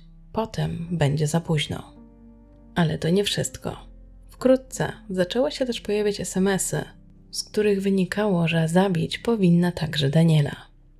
Oczywiście takie życzenie miał sam Bóg. Później śledczy zapytali pastora, czy wysyłał SMSy do Sary, które miały pochodzić od Boga. Ale ten twierdził, że takich nie było, że oczywiście wysyłał SMSy do kobiety, ale nie przekazywał jej żadnych anonimów. A tym bardziej nie mówił, że były od Boga. Gdy śledczy zebrali już te wszystkie informacje i na jaw wyszła ta przerażająca historia, jeden wątek zwrócił ich uwagę. Chodziło o pierwszą żonę Helgę. Założono, że był to nieszczęśliwy wypadek, ale czy na pewno? Bo kiedy motyw, jaki mógł mieć Helgę w sprawie zabójstwa Aleksandry, ujrzał światło dzienne, policjanci siłą rzeczy musieli się cofnąć też do 1990 roku i jeszcze raz przeanalizować tajemniczą śmierć pierwszej żony pastora. Wznowiono zatem śledztwo. Kobieta zmarła 18 grudnia, kilka dni przed świętami Bożego Narodzenia. Według ówczesnych zeznań Helge, wraz z żoną źle się czuli i od rana spędzali czas, leżąc w łóżku. Chorowali na grypę. Wczesnym popołudniem Helen powiedziała mężowi, że idzie się wykąpać, po czym poszła do łazienki. W tym czasie mężczyzna zasnął i obudził się dopiero wtedy, kiedy jego przyjaciel przyjechał, by dostarczyć mu kluczyki do samochodu i zapytać, czy wszystko u nich w porządku i czy czegoś im nie trzeba. Dopiero wtedy pastor i jego gość zorientowali się, że coś jest nie tak. W łazience było słychać wciąż szum lejącej się wody. Zaczęli więc dobijać się do drzwi, a kiedy udało im się wejść do pomieszczenia, stało się jasne, że jest już za późno. Kobieta leżała w koszuli nocnej, w wannie pełnej wody, a na głowie miała ślad po uderzeniu w kran. Sprawę wtedy umorzono, uznając ją za nieszczęśliwy wypadek. Ale teraz poddano ją kolejnej analizie, która ujawniła nowe, szokujące fakty. Po wizji lokalnej stało się jasne, że takie uderzenie głową w kran, jakiego doznała Helen, było niemal niemożliwe. Kobieta upadając musiałaby poślizgnąć się i uderzyć pod bardzo dziwnym kątem.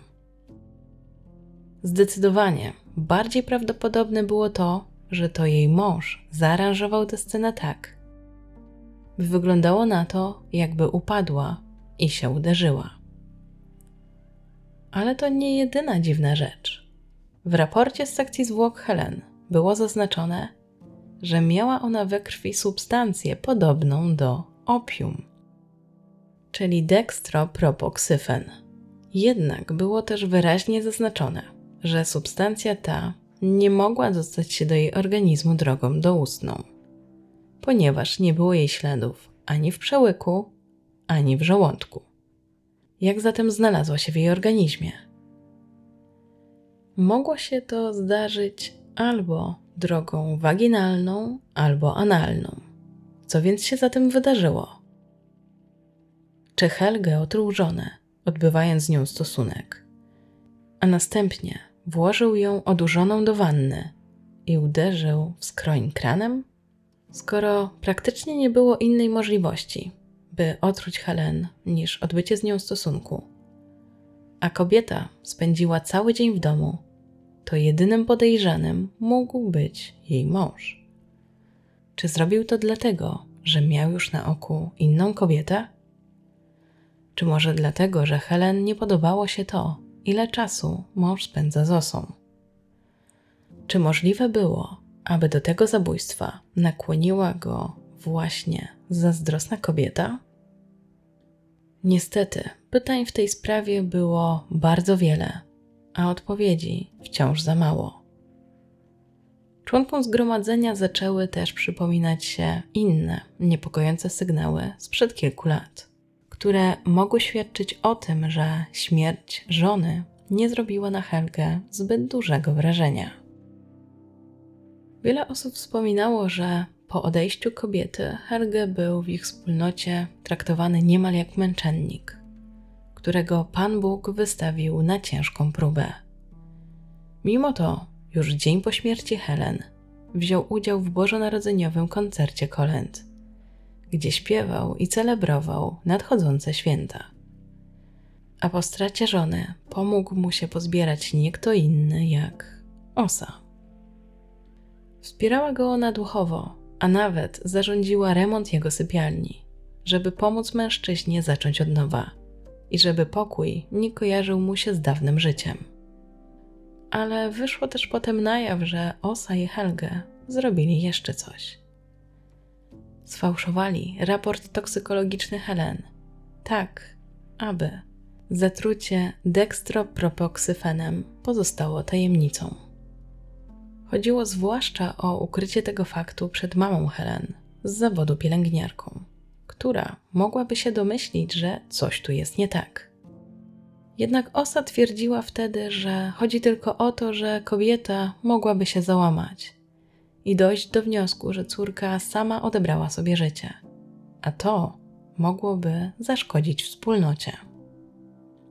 A jak już wiemy, Osa potem też podsunęła przyjacielowi swoją najmłodszą siostrę, którą pastor wkrótce poślubił. Znów miała kontrolę. W tamtym czasie Helge miał wszystko, czego chciał: pieniądze, kobiety. Wszyscy w Knutbiku kochali, wspierali. Miał wszystko, o co poprosił. Wyżej już nie mógł sięgnąć. Uważał też, że policji nie uda się go złamać. Był przekonany, że śledczy nigdy nie dotrą do sedna sprawy.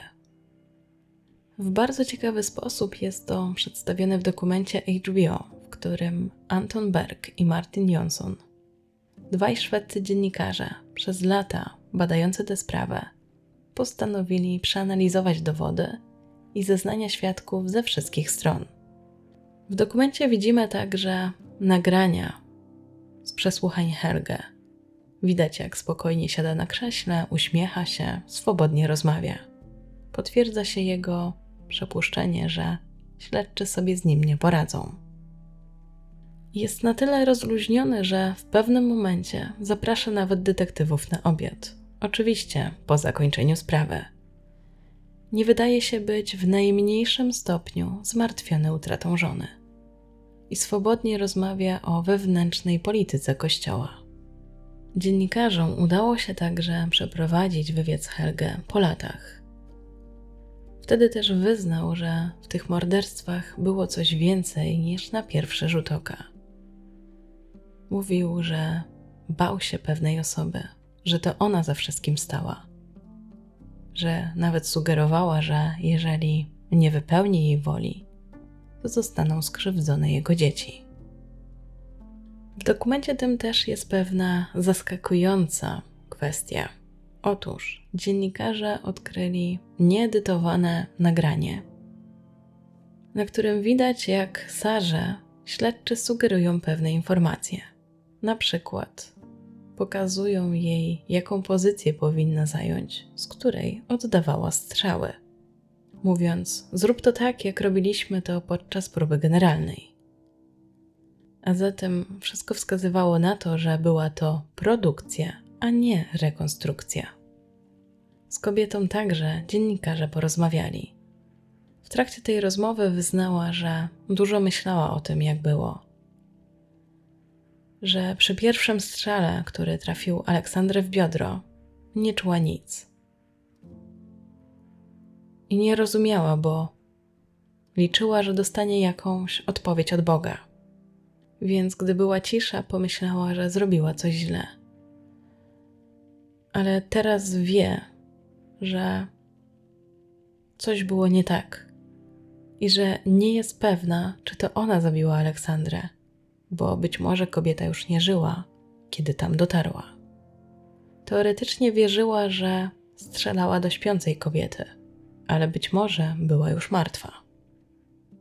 A zatem nasuwa się pytanie, czy faktycznie Aleksandra już nie żyła, zanim Sara ją postrzeliła? Czy żonę pastora zabił ktoś inny, i nie został zatrzymany? Te pytania nigdy jednoznacznie nie zostały rozstrzygnięte. Proces w sprawie Helge i Sary rozpoczął się jeszcze w 2004 roku. Na mężczyźnie oprócz zarzutów o nakłanianie do zabójstwa żony i usiłowania zabójstwa Daniela, ciążył także zarzut zabójstwa pierwszej żony. Ale w tej sprawie nie udało się udowodnić pastorowi udziału w zbrodni więc zarzut został oddalony. Udowodniono, że w noc zabójstwa pastor pozostawał w kontakcie z Sarą i że mężczyzna nie miał ku temu żadnych logicznych wyjaśnień, dlaczego tak było. Jeśli chodzi o morderstwo Helen, to prokuratura sugerowała, że Helge odurzył swoją pierwszą żonę, a kiedy była nieprzytomna, uderzył jej głową w kran, tak by wyglądało to na wypadek. Jeśli chodzi o zabójstwo drugiej żony, przedstawiono to tak. Aleksandra spała w swoim łóżku, kiedy Sara weszła do sypialni i do niej strzeliła, tym samym zabijając ją na miejscu. Potem kobieta poszła do domu po drugiej stronie ulicy i strzeliła do Daniela. Prokurator podkreślił także, że dalsze dochodzenie ujawniło, że mąż Aleksandry, Helge oraz żona Daniela, Anet, mieli romans. W sądzie przedstawiono także wszystkie SMS-y, jakie Helge wymienił z Sarą. Ustalono, że to Helge pisał te SMS-y i udawał Boga, aby zmanipulować młodą kobietę. W sądzie przedstawiono też film z rekonstrukcji wydarzeń, na którym Sara spokojnie przechodziła przez miejsce zbrodni w domu Helge Fosmo i opisywała krok po kroku, jak to zrobiła. Z tym, że jak to już mówiłam, szwedzcy dziennikarze mieli wątpliwości, czy była to dobrze przeprowadzona rekonstrukcja. Czy przypadkiem zbyt wiele kobiecie nie sugerowano? W momencie, gdy na sali pojawiła się Sara, aby złożyć zeznania w sprawie Helge, to mężczyzna został wyprowadzony z sali sądowej. Mógł wysłuchać jej zeznań, ale z innego pokoju. Chodziło o to, żeby w żaden sposób nie wpłynął na kobietę. Uważano, że lepiej będzie, jeżeli nie będzie go widziała. Kobieta przypomniała sobie wtedy pewną rozmowę z mężczyzną i opowiedziała ją na sali sądowej. Pewnego dnia Helge powiedział do niej, czy gdyby Bóg kazał jej zabić człowieka, to czy by to zrobiła? Pomyślała wtedy, że to dosyć dziwne pytanie, ale pomyślała chwilę i odpowiedziała, że gdyby miała pewność, że to Bóg jej tak nakazuje, to by to zrobiła. Kobieta twierdziła również, że Helge miał wspominać, że Bóg chce, aby Aleksandra była z nim w niebie. Między nimi odbyło się wiele rozmów na ten temat. Za każdym razem pastor podkreślał, że Aleksandra powinna wrócić do nieba. W trakcie procesu podkreślono również to, że dziwne było, iż Helge nie słyszał strzałów, ale obudził się na dźwięk wiadomości. Z kolei adwokat oskarżonego sugerował, że wiadomości, które mężczyzna wysłał do Sary, miały być tylko wskazówkami, a Sara źle je zinterpretowała. Jednak sędzia nie przyjął takiego uzasadnienia. Zdecydowanie skłaniał się ku teorii, że było to pranie mózgu i manipulacja. Na sali sądowej pojawiła się również Osa, która zeznawała jako siostra Aleksandry zaprzeczyła jakiemukolwiek udziałowi w zbrodniach i stanowczo zaprzeczyła, że wysyłała jakieś wiadomości do Helge, które ten przekazywał Sarze. Zaskakujące było to, że w pewnym momencie sięgnęła po rękę Sary, a Sara odczytała to jako znak, że Osa jej wybaczyła i osiągnęła to, o czym marzyła. Udobruchała oblubienicę Chrystusa. Wyrok w tej sprawie zapadł 30 czerwca 2004 roku. Sara została uznana za winną i skazana na sądowo-psychiatryczną opiekę ze specjalnym badaniem wypisowym przed zwolnieniem. Helge Fosmo został skazany na dożywocie za podżeganie do zabójstwa i usiłowanie zabójstwa, ale został uniewinniony od zamordowania swojej pierwszej żony. Zarzuty oddalono. Po tym wyroku Helge wystąpił z apelacją do Sądu Najwyższego, ale ta została oddalona. Pisał także do Kanclerza Sprawiedliwości oraz Europejskiego Trybunału Praw Człowieka. Ale w 2007 roku postanowiono nie rozpatrywać jego sprawy. Stało się tak dlatego, że latem 2006 roku mężczyzna nieoczekiwanie przyznał się do winy, twierdząc, że ma dość życia w kłamstwie i w końcu czuje, że wyzdrowiał. W wywiadzie telewizyjnym powiedział, że faktycznie miał jakąś rolę w śmierci żony i ataku na Daniela, ale zasugerował, że to ktoś inny pociągał za sznurki. W kolejnym wywiadzie nazwał tę osobę nikim innym jak oblubienicą Chrystusa, osą Waldu. Twierdził, że badania językowe anonimowych tekstów, które przesłał Sarze, dowodzi, że napisała je ta sama osoba, która napisała przepowiednie z. A Tirsa to było imię, które wybrała Osa, gdy dowiedziała się, że jest oblubienicą Chrystusa. Wszyscy członkowie zboru zwracali się do niej tym imieniem. Tą przepowiednią z Tirsy było proroctwo, czyli 14-stronicowy dokument zapisany w Wordzie który czyta się jak list od Jezusa do jego Tirsy. W więzieniu mężczyzna zawarł też nowy związek małżeński, ale imię jego wybranki nie jest podane do wiadomości publicznej. Do zawarcia małżeństwa miało dojść 20 lipca 2007 roku. Ostatecznie w 2014 roku podjęto też decyzję o tym, że Helge otrzyma możliwość przedterminowego zwolnienia w 2020 roku. Tak się jednak nie stało, ponieważ prokuratura zakwestionowała tę decyzję.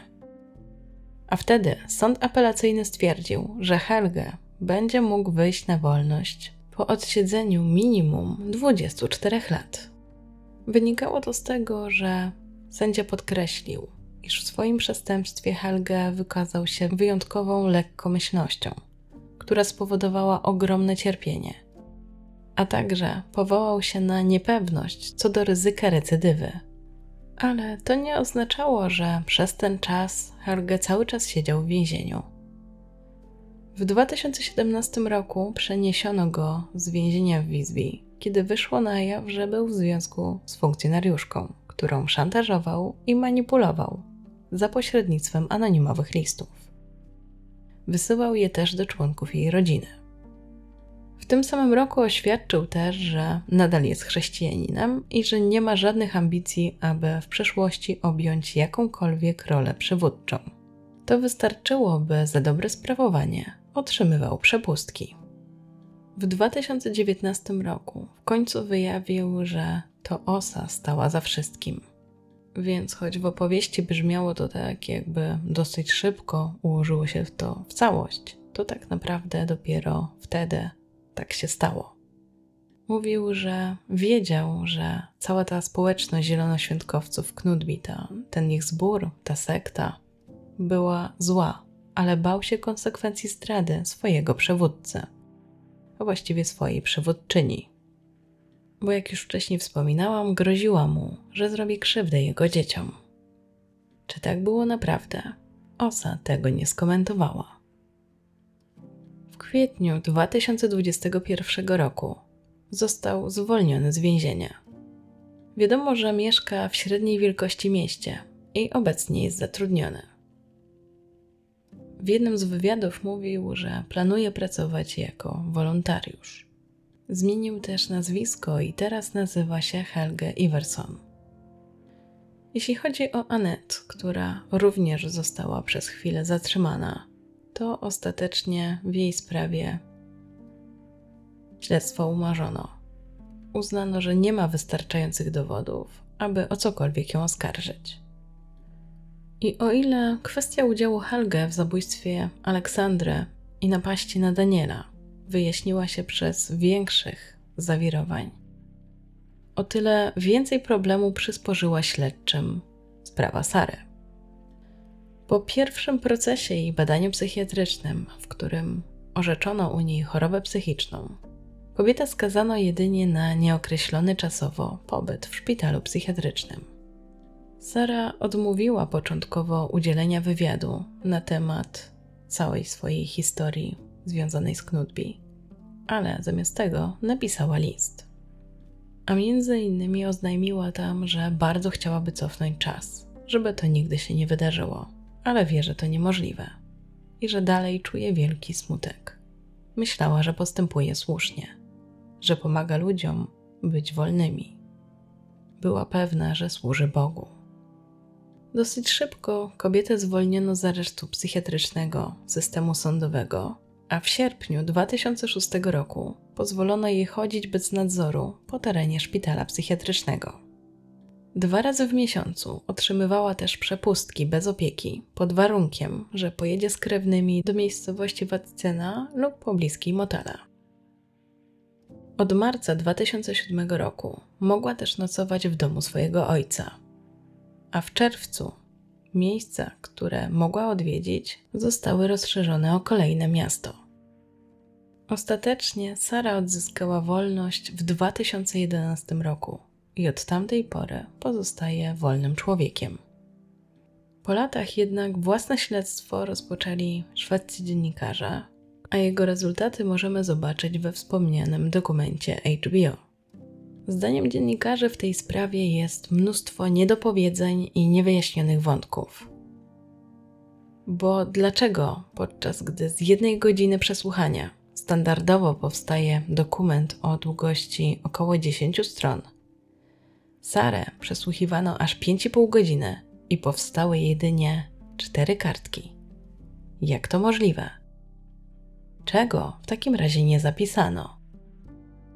Dodatkowo, kiedy wyjaśniano, co dokładnie wydarzyło się przed zabójstwem, policjanci zauważyli, że Sara nie do końca potrafiła przekonująco wytłumaczyć między innymi kwestię zakupu pistoletu czy pieniędzy, które były jej do tego zakupu potrzebne. Co prawda, zgadzało się to, co powiedziała na temat miejsca ukrycia tłumika oraz pistoletu po zbrodni. Oba te przedmioty faktycznie zostały odnalezione we wskazanych przez Sarę miejscach. Jednak dużo więcej problemów sprawiło Sarze wyjaśnienie, w jaki sposób nabyła broń i skąd miała na nią środki. Czy więc możliwe, że zrobił to ktoś inny, a kobieta tylko pozbyła się narzędzia zbrodni? Była jeszcze kwestia trasy, jaką przebyła Sara, zmierzając do domu Fosmów i Lindów. Sara stwierdziła, że ta sama osoba, która nauczyła ją posługiwać się bronią i od której tę broń kupiła, doradziła jej też, żeby założyła ochraniacze na buty. Oczywiście po to, żeby nie zostawić śladów. Jednak na trasie, którą Sara pokazała policji, nie znaleziono wtedy w śniegu żadnych śladów i wgłębień. Za to były ślady samochodu. Kobieta jednak zaprzeczyła, że ktoś podwiózł ją na miejsce zbrodni. Czy mówiła prawdę? Jak więc wytłumaczyć ten brak śladów? Kolejną wzbudzającą jeszcze większe kontrowersje kwestią jest to, w jaki sposób przeprowadzono wizję lokalną z udziałem Sary w domu Helge i Aleksandry Fosmów. Wizja lokalna to narzędzie pomocnicze, które ma służyć jako dowód przed sądem. Nie powinno być w żaden sposób reżyserowane, a przeprowadzające wizję osoby powinny bardzo zwracać uwagę na to, by swoim zachowaniem lub wypowiedziami nie sugerować sprawcy, w jaki sposób ma odpowiadać. Tymczasem nagranie z wizji lokalnej z udziałem Sary trwa jedynie 23 minuty, podczas gdy w rzeczywistości wizja trwała aż 6 godzin. Na dodatek materiał wideo został zmontowany. I tu również nasuwa się pytanie, co zatem pominięto? Dziennikarze dotarli do tej nieedytowanej wersji i jak już wspominałam, mieli co do niej wątpliwości, bo ich zdaniem ingerencja zdecydowanie wystąpiła.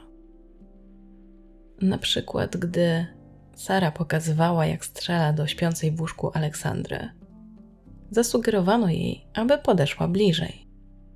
A jednak Sara stanęła w odległości około metra, półtora metra od miejsca, w którym była głowa kobiety i powiedziała, że nie dałaby rady podejść bliżej. Zbliżyła się odrobinę, ale policjanci znów mówią, żeby podeszła bliżej. Nadal jednak nie był to tak zwany strzał z przełożenia.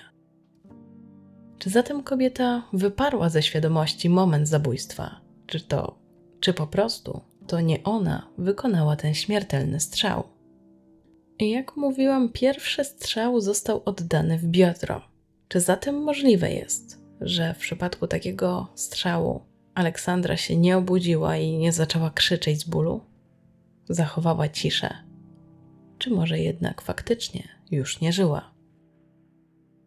Biorąc pod uwagę, że Sara była osobą wybitnie podatną na manipulacje i wpływy, sporo jest wątpliwości przy tej sprawie.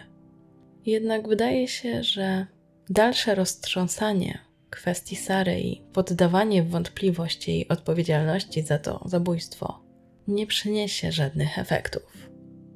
Gdyby jednak te wątpliwości wskazywały na to, że ktoś inny jest odpowiedzialny za te zbrodnie, mogłoby to oznaczać, że ktoś od 2004 roku pozostaje na wolności. I na koniec została nam postać Osy, która od początku przewija się praktycznie we wszystkich wątkach. A z jej opisów wynika, że jest to osoba niezwykle kontrolująca, dominująca, nieznosząca sprzeciwu, a przy tym zazdrosna i chcąca być w centrum uwagi. Mam takie poczucie, że osobom, które siedzą w tej tematyce spraw kryminalnych, niemal od razu pojawiło się takie pytanie w głowie: czy ta kobieta miała coś wspólnego z tą zbrodnią? Sama zainteresowana odmówiła jednak udzielenia głosu w sprawie śmierci swojej siostry. Nie udzieliła też żadnych wywiadów. Zgodziła się jedynie na udział w filmie dokumentalnym o tytule Fall from Grace, gdzie jednak również nie wypowiedziała się na temat sprawy.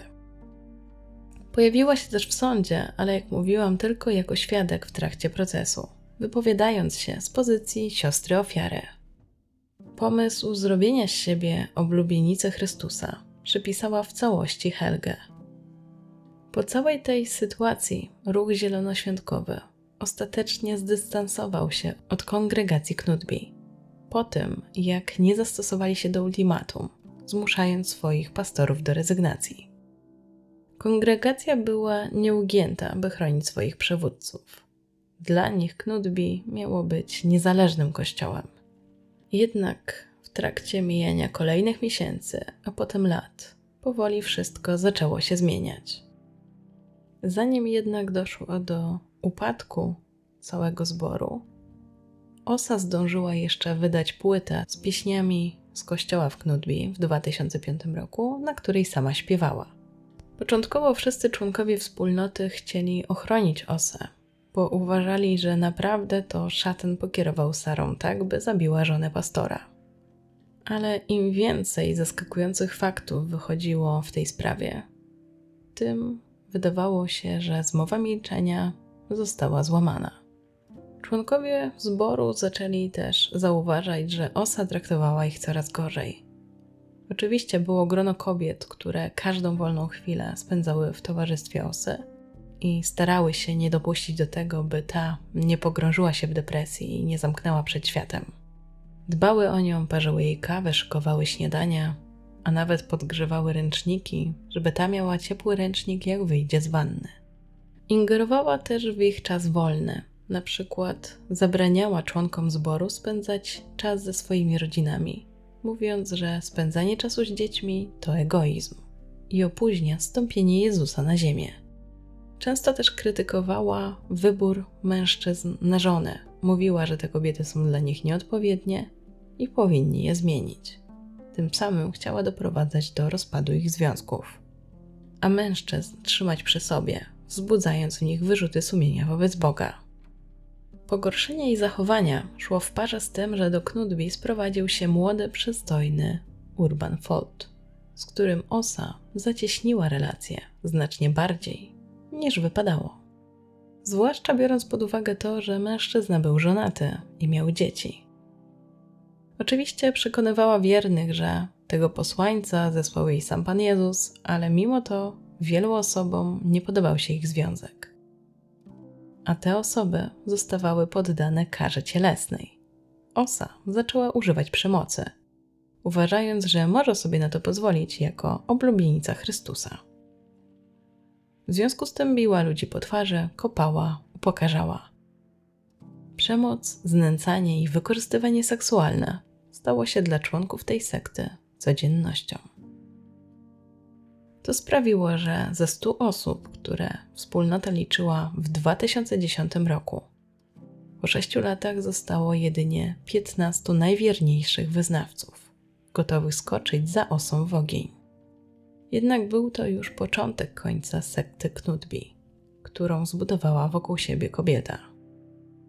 W 2016 roku doszło do oburzającego zdarzenia. Faworyzowany przez Osa Urban uwiódł 17-letnią dziewczynę. A takiego zachowania nie poparli już nawet najzagorzalsi wyznawcy. Jeden z mężczyzn złożył więc doniesienie na policję, a wtedy wyszło na jaw też wiele innych aktów przemocy, manipulacji oraz znęcania fizycznego i psychicznego. Sekta została wtedy rozwiązana, a Osa Woldu, Urban Fold oraz inny pastor dostali wyroki w zawieszeniu i karę prac społecznych. Ponieważ nikomu nie udało się już wybronić z postawionych zarzutów, Patrick, mąż Osy, zdecydował, że pora rozwieść się z żoną po 22 latach małżeństwa. Niedługo potem poślubił Marię Waldo, z którą, jak się okazało, był już w związku o wiele wcześniej. Maria również była członkinią tego kościoła, dlatego para wcześniej nawet nie brała pod uwagę możliwości, by Patryk się rozwiódł i oficjalnie z nią związał. Wiedząc jednak, co się dzieje pomiędzy tą dwójką, sytuację wykorzystał Urban. Kazał Marii pomagać mu w zbawieniu osy i zerwać z Patrykiem, co zmanipulowana kobieta zrobiła. Na czym polegała ta pomoc? Oczywiście chodziło o seks. Wyglądało na to, że po latach praktyki pastorów Knudby pozostały podobne, bo to niemal było takie samo zachowanie, którego dopuszczał się przed laty Helge. Oficjalnie zbór został zamknięty w 2018 roku. Od tego czasu wielu jego członków zeznało, jak byli traktowani w tym czasie, gdy uznano ich za złych. Kilka wykroczeń zostało rozpatrzonych podczas procesu na początku tego roku, kiedy byli pastorze Osa Urban i Peter Gębek zostali oskarżeni. Osa została skazana w marcu za napaść w ośmiu sprawach przeciwko pięciu różnym powodom. Urban został skazany za seksualne wykorzystanie osoby zależnej, a Peter za napaść i nielegalny przymus. Cała trójka otrzymała karę w zawieszeniu. Głównie były to prace społeczne. I na tym kończy się sprawa dramatów Knudby. Na razie nic więcej się nie wydarzyło, ale nie jest jeszcze pewne, czy kontrowersje wokół sprawstwa Sary nie wpłyną na to, że w końcu któregoś dnia zostaną postawione także zarzuty Osie. Biorąc pod uwagę fakt, jak ogromny wpływ wywierała ona na członków wspólnoty i w jak przebiegły sposób potrafiła manipulować dorosłymi osobami, wydawałoby się rozumnymi, należałoby jeszcze raz dokładnie sprawdzić jej powiązania z tą sprawą. Ciekawa jestem, jaka jest Wasza opinia o tej sprawie i czy Wam również wydaje się mało prawdopodobne, by Osa była zupełnie niewinna i nie odegrała żadnej znaczącej roli w zaplanowaniu lub wykonaniu tego zabójstwa. Sama zainteresowana do dziś odmawia komentarza w tej sprawie. I na koniec taka ciekawostka. Słowo knudbi stało się powszechnie używanym terminem w języku szwedzkim, który służy jako metafora. I to wszystkie informacje, jakie przygotowałam o tej sprawie. Czekam na Wasze komentarze o tej historii i z góry dziękuję za wszystkie. Dziękuję też za subskrypcję, łapki w górę i udostępnienie odcinka. Następny odcinek będzie już ostatnim z serii Zbrodnia po nordycku i udamy się ponownie do kraju, który już w ramach tej serii omówiłam. Jak chcecie, możecie spróbować domyślić się jakiego.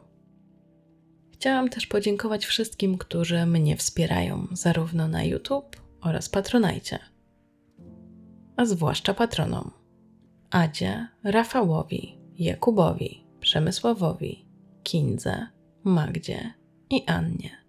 Bardzo, bardzo, bardzo Wam dziękuję za to wsparcie. Z mojej strony to wszystko. Dziękuję Wam za wysłuchanie. Życzę dobrego dnia, dobranoc, do usłyszenia.